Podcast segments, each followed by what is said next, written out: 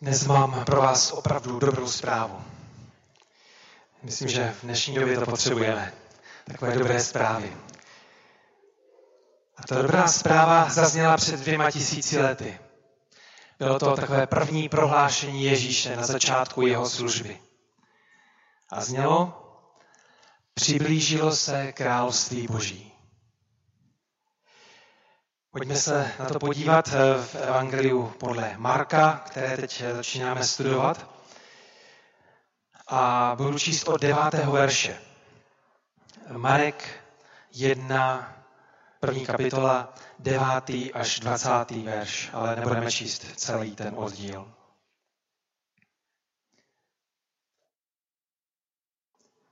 V těch dnech přišel Ježíš z Nazareta v Galileji a byl v Jordánu od Jana pokřtěn.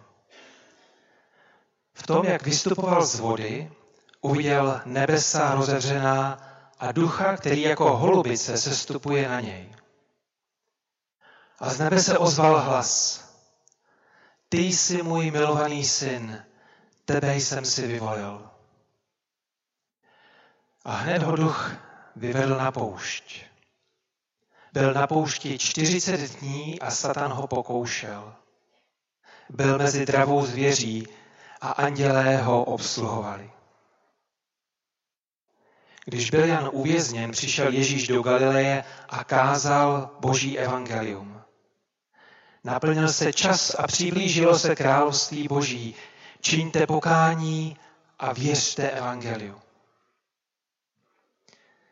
Když šel podél Galilejského moře, uviděl Šimona a jeho bratra Ondřeje, jak vrhají síť do moře. Byli totiž rybáři. Ježíš jim řekl, pojďte za mnou a učiním z vás rybáře lidí. I hned opustili sítě a šli za ním. O něco dále uviděl Jakuba Zebedova a jeho bratra Jana. Ti byli na lodi a spravovali sítě. Hned je povolal a zanechali na lodi své, svého otce Zebedea s pomocníky a šli za ním. Tolik z božího slova.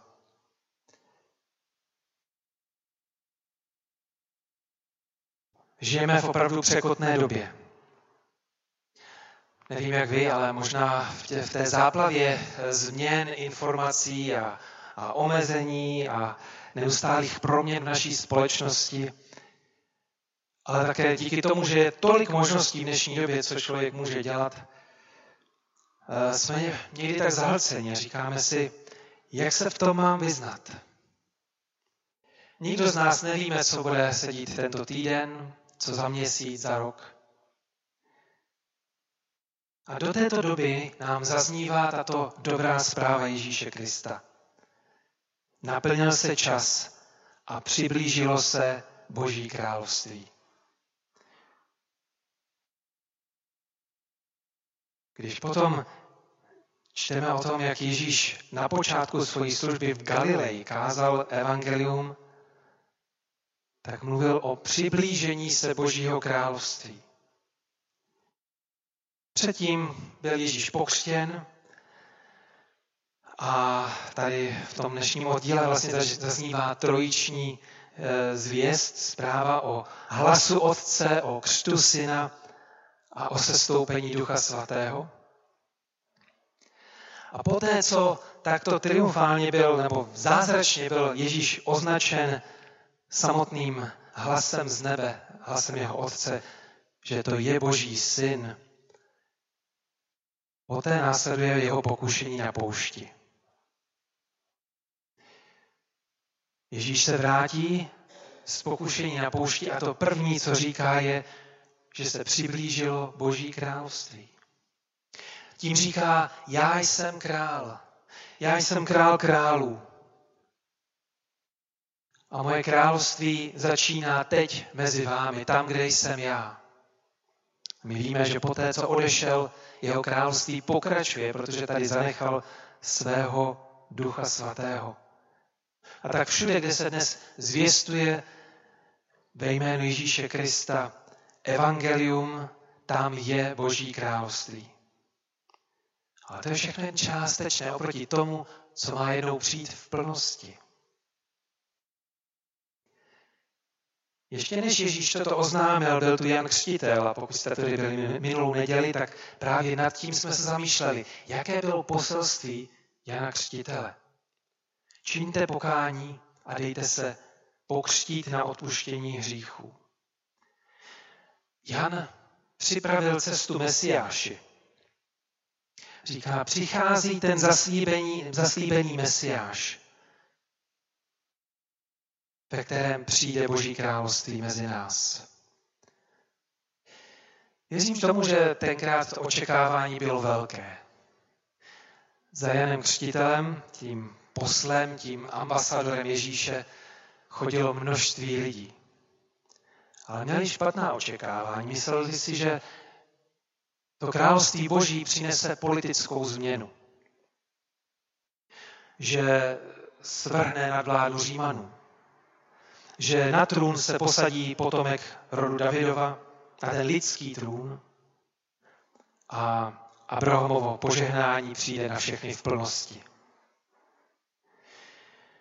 Nevím, jak je to dnes nyní, ale setkal jsem se také s několika křesťany, kteří to boží království v dnešní době vidí v té fyzické podobě. Kdy skutečně si boží eh, království představují tak, že prezidentem bude křesťan. Že politicky se změní situace tak, že křesťané budou mít ráj na zemi. Nikde v Bibli to ale nevidíme. Nikdy nevidíme, že by evangelium mělo tuto politickou notu. Že by evangelium nám mělo zajistit blahobyt, prosperitu.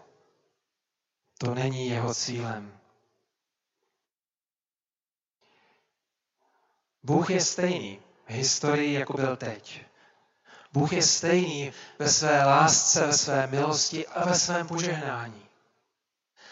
A dává svoji moc, svoji lásku i svoji milost ve všech dobách. V dnešní době, v době eh, koronavirové, stejně tak, jako to bude později. Ale je to ten samý Bůh, který tady byl v době temna. Je to ten samý Bůh, který tady byl za eh, světových válek. Bůh se nemění. A nemění se ani ona dobrá zpráva Evangelia která je zprávou o Ježíši Kristu. Boží království je ti na blízku.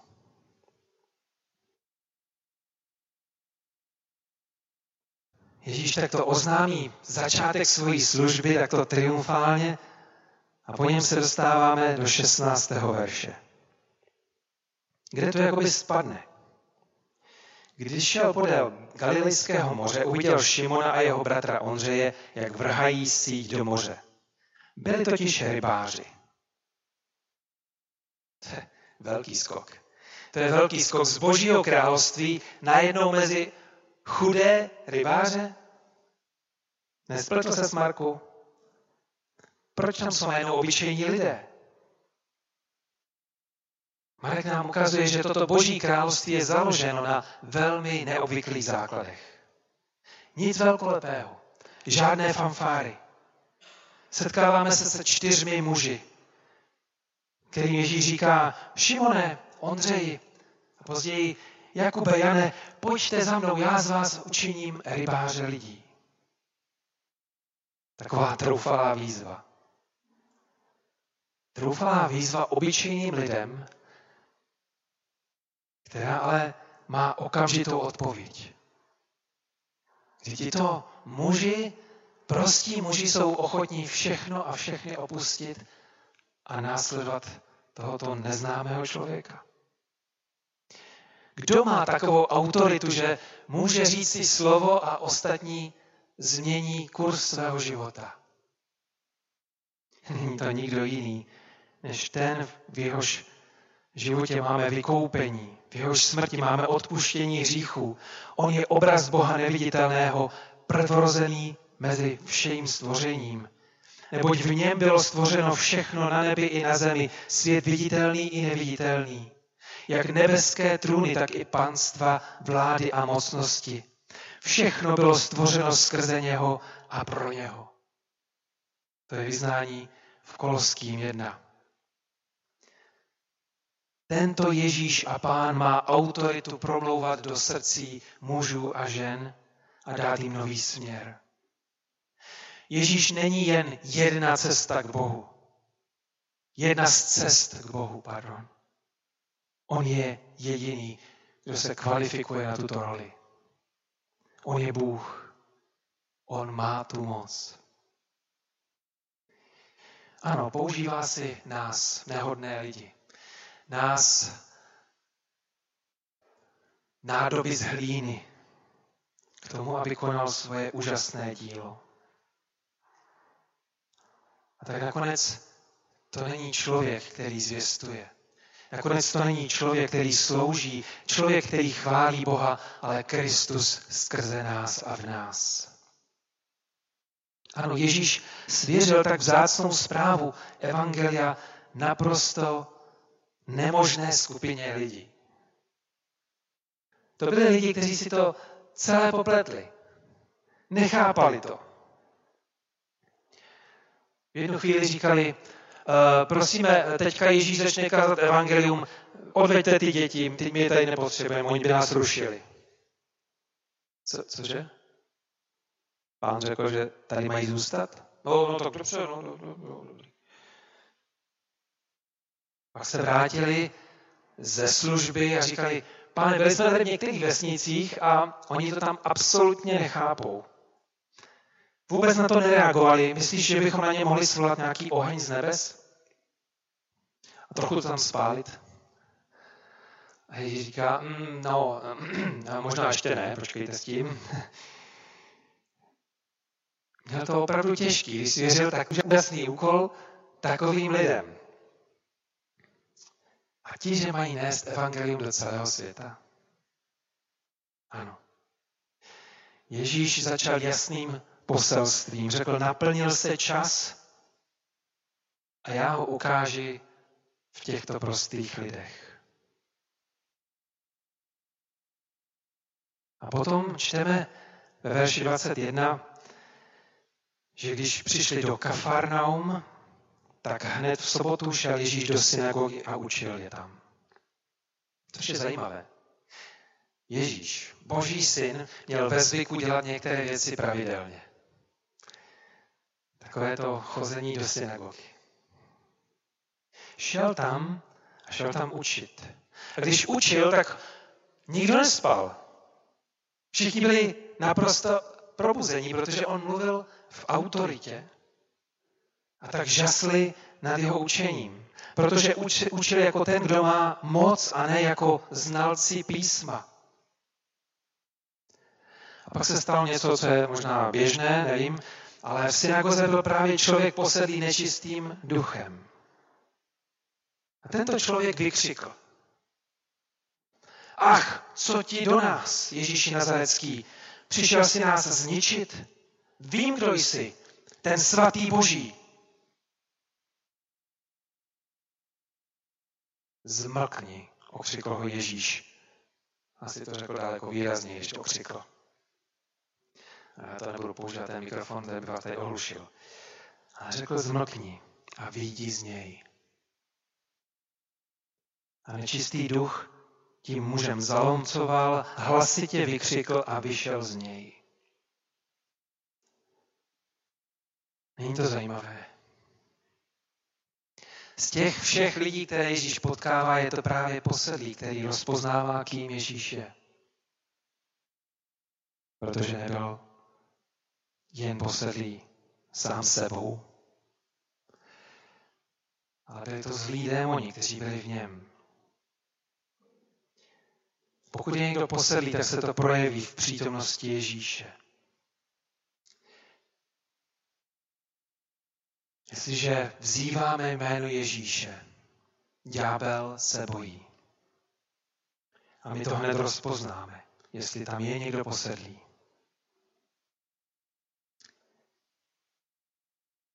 Marek nám podává tuto zprávu, že na začátku své služby byl Ježíš napaden satanem. na poušti. A teď jde do synagogy a opět čelí ďáblově opozici. Ano. Ježíš přišel proto, aby zničil dílo ďábla. Aby ho zničil při skříšení. Aby přinesl Boží království.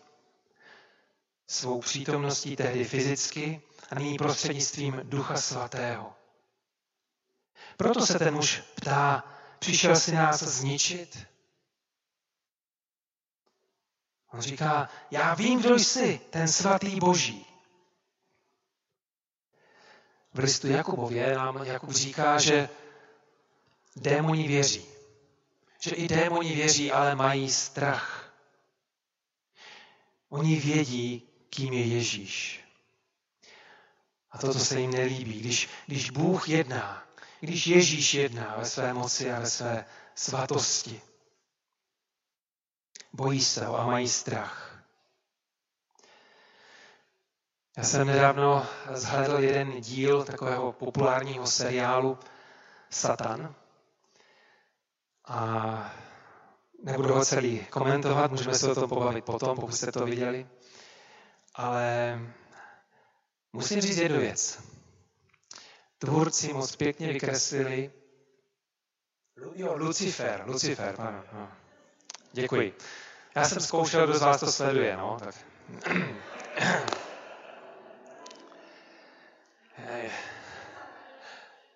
Jedná se o tu též osobu, jen jiné jméno.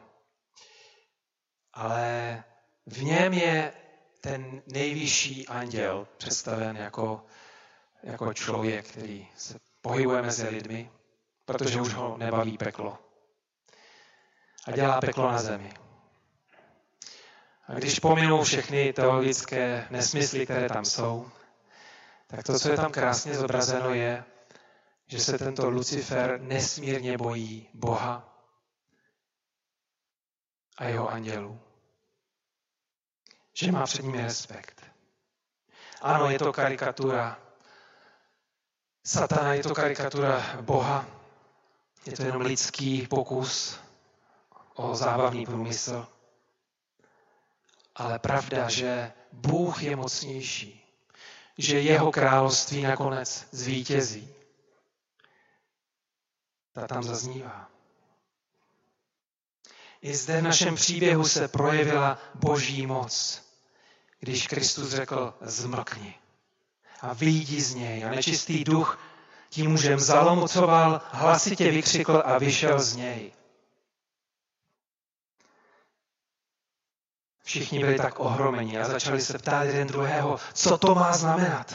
Co je to za nové učení, že rozkazuje i nečistým duchům a poslouchají ho. Ježíš dělá zázraky. Dělá je na veřejnosti, vymítá démony. A hned následuje příklad toho, jak uzdravuje tchýni Šimonovu eh, uvnitř eh, domu, domu vlastně. A začíná jeho úžasná služba. Úžasná služba, kdy Kristus tam, kam jde, přináší evangelium nejen slovy, ale také proměněnými životy, svobodou v něm a novým začátkem. Ale co v tom všem vidíme, je, že Kristus je ten, který má neskutečné srdce pro potřeby druhých lidí. To, že uzdravuje nemocné, to, že vyhání mnoho démonů, značí jedno. Že Bůh má opravdový zájem o člověka.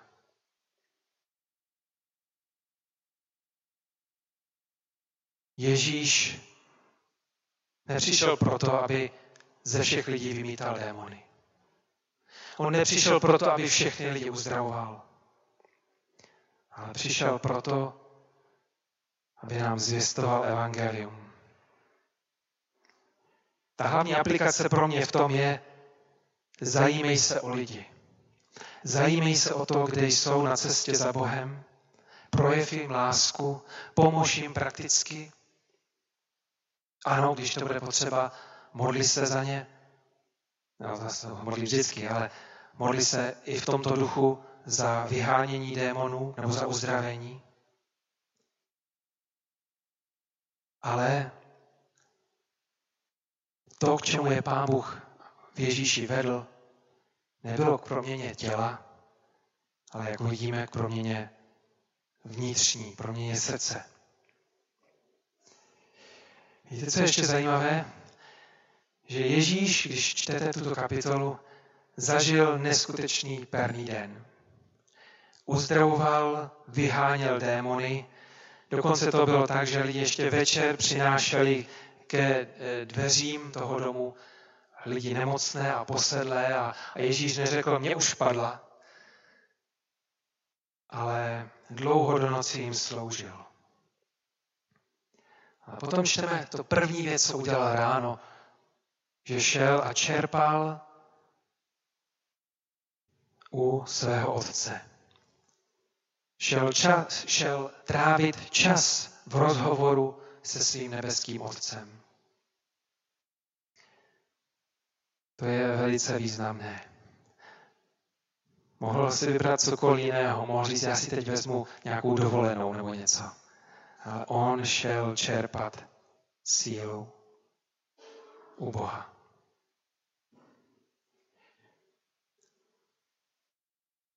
Než zakončíme, ještě dovolte jednu lekci z tohoto úvodu k Kristově působení a k jeho zvěstování Božího království.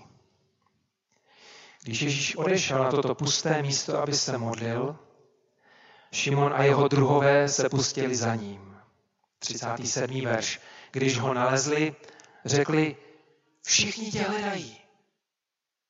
No ovšem, jak by ne po včerejší noci, jak by ne po té, co dělal veřejné zázraky, jak by ne po té, co se roznesla i ta zpráva, že uzdravil Šimonu tchýni. Řekne jim, jo, to je skvělé, pojďme za nimi a budeme dneska zase uzdravovat a budeme dělat velké věci, budeme dělat zázraky. Ne. Ježíš jim řekne šokující zprávu. Všichni mě hledají? Tak víte co? Vypadneme odsud. Pojďte jinam. Do okolních městeček, abych i tam kázal, nebo proto jsem přišel. Po takovém skvělém úspěchu to dnes musíme zopakovat. Pojď znovu za, tě, za těmi zástupy. Ale ne. Ježíš dělá to, co dělá na několika místech v Evangelii, když to pročítáme. Zbalí se a jde. A to je tehdy, když pozná, že lidé chtějí spíš to uzdravení a lepší život, než jeho poselství. On přišel hledat a spasit to, co bylo zahynulo. A proto říká, pojďme kázat jinam. Jsou zázraky špatné?